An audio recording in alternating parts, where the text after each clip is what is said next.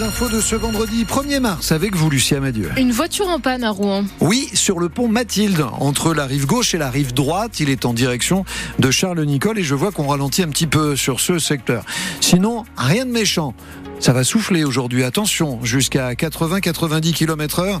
Nous sommes en jaune sur la carte de vigilance de Météo France. Le phénomène devrait démarrer aux alentours de 9h et se terminer euh, en fin de journée, 19h, 20h peut-être. Il fait frais, comptez 3 à 5 degrés ce matin, 10 degrés au meilleur de la journée. Sauvetage qui ne passe pas. Les escales au Havre, le plus grand EHPAD du public du pays, est en difficulté financière. 7 millions d'euros de déficit. Pour réguler la situation, l'administration provisoire de l'établissement compte supprimer 100 équivalents temps plein, des CDD et des intérimaires, mais aussi instaurer pour chaque jour des rotations de 12 heures contre 3 de 7 heures actuellement. Ça ne passe pas pour Sylvia, une aide-soignante qui voit déjà ses conditions de travail se dégrader. Euh, bah, Aujourd'hui, euh, on les met au lit, on les couche et puis voilà, enfin, bonne nuit. Et puis ça s'arrête là. Donc euh, fini, bah, rassurer les gens sur des terreurs nocturnes, on peut pas. On a un monsieur qui adorait parler. Avant, on passait 20 minutes avec lui, maintenant on en passe 5. Même lui est désolé parce que même en lui expliquant qu'on est en ajusté et que c'est pas possible, il aimerait qu'on reste auprès de lui. On peut pas. On peut pas. Ça fait de la peine. Quand vous montez dans votre voiture le matin et que vous vous dites, en fait, j'ai pas, pas bien fait mon travail au final. moi, j'ai, enfin, j'aime pas travailler comme ça. Si j'ai choisi ce métier, c'était avant tout pour le relationnel. Les personnes âgées, c'était un choix. Euh, à l'heure d'aujourd'hui, je, suis en train de réfléchir, pourtant à l'âge que j'ai, euh, est-ce qu'il n'y a pas une, une reconversion que je pourrais faire, un autre boulot? Qui serait certainement plus intéressant, parce que là, c'est même plus intéressant au final. Sylvia est soignante aux escales. Elle a manifesté sa colère hier dans le hall de l'hôtel de ville du Havre pour interpeller le président du conseil d'administration de l'EHPAD, à savoir Édouard Philippe, qui n'a pas répondu ni au personnel ni à France Bleu Normandie. La CGT de l'établissement prévoit d'autres actions et de poursuivre la grève pour encore une semaine. C'est le deuxième cancer le plus tueur, celui qui touche le côlon. Alors, à l'occasion du mois de mobilisation contre le cancer colorectal, l'Institut national du cancer lance une nouvelle campagne de sensibilisation au dépistage. Un spot télé sera diffusé tout ce mois-ci pour inciter au dépistage. Trop peu réalisé. Seul un tiers de la population fait ce test pourtant simple et à faire chez soi. il y a un spot radio également que vous avez entendu euh, dès ce matin sur France Bleu Normandie. Des travaux qui posent souci à Bois-Guillaume au nord de Rouen. Oui, deux chantiers, l'un route de Neufchâtel, l'autre à 150 mètres de là, rue Giraud. Des locaux commerciaux doivent être construits, mais aussi plus de 70 logements sociaux. Mais des riverains sont contre. Ils ont donc déposé un recours qui a été examiné hier par le tribunal administratif de Rouen. Marianne Naquet, qu'est-ce qui les dérange?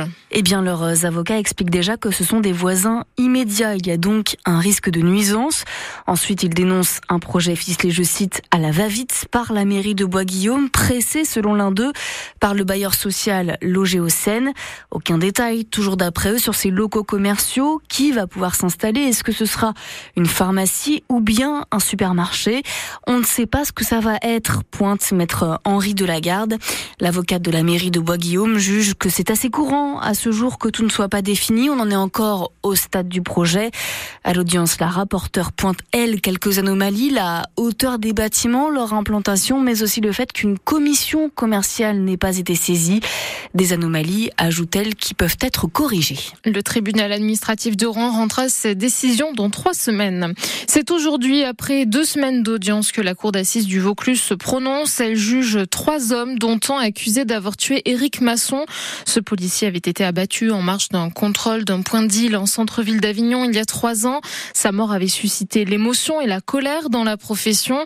Le principal accusé, 19 ans au moment des faits, a reconnu avoir tiré sur Éric Masson, mais sans savoir qu'il était policier. Hier, l'avocat général a requis la perpétuité à son encontre. Le rideau de fer euh, ne va plus se lever devant les boulangeries Luval. L'enseigne normande est liquidée. Hier, le tribunal de commerce de Rouen a rejeté la seule offre de reprise. 85 personnes se retrouvent sans emploi.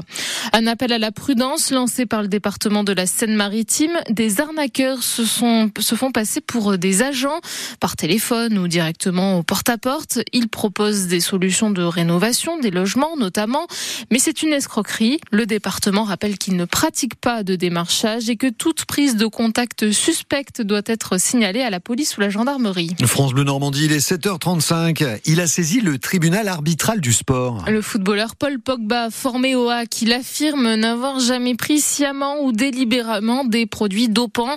Le champion du monde 2018 a été contrôlé positif à la testostérone, une hormone qui favorise la prise de muscles. Il est suspendu pour 4 ans. France Bleu Normandie, vous avez révélé cette information la semaine dernière. Le départ de la solitaire du Figaro le 23 août prochain en Seine-Maritime. Les voiliers seront amarrés toute la semaine précédente à Rouen. Mais pourquoi ce choix? Réponse de Joseph Bizarre, le directeur général d'OC Sport qui organise cette course de voilier en solitaire. Rouen, c'est une formidable métropole. Pouvoir venir avec une course au sein d'une métropole, c'est euh, bah, l'assurance de pouvoir euh, capter un public nombreux et partager cette course euh, avec le plus grand nombre. Ça, c'est la première chose.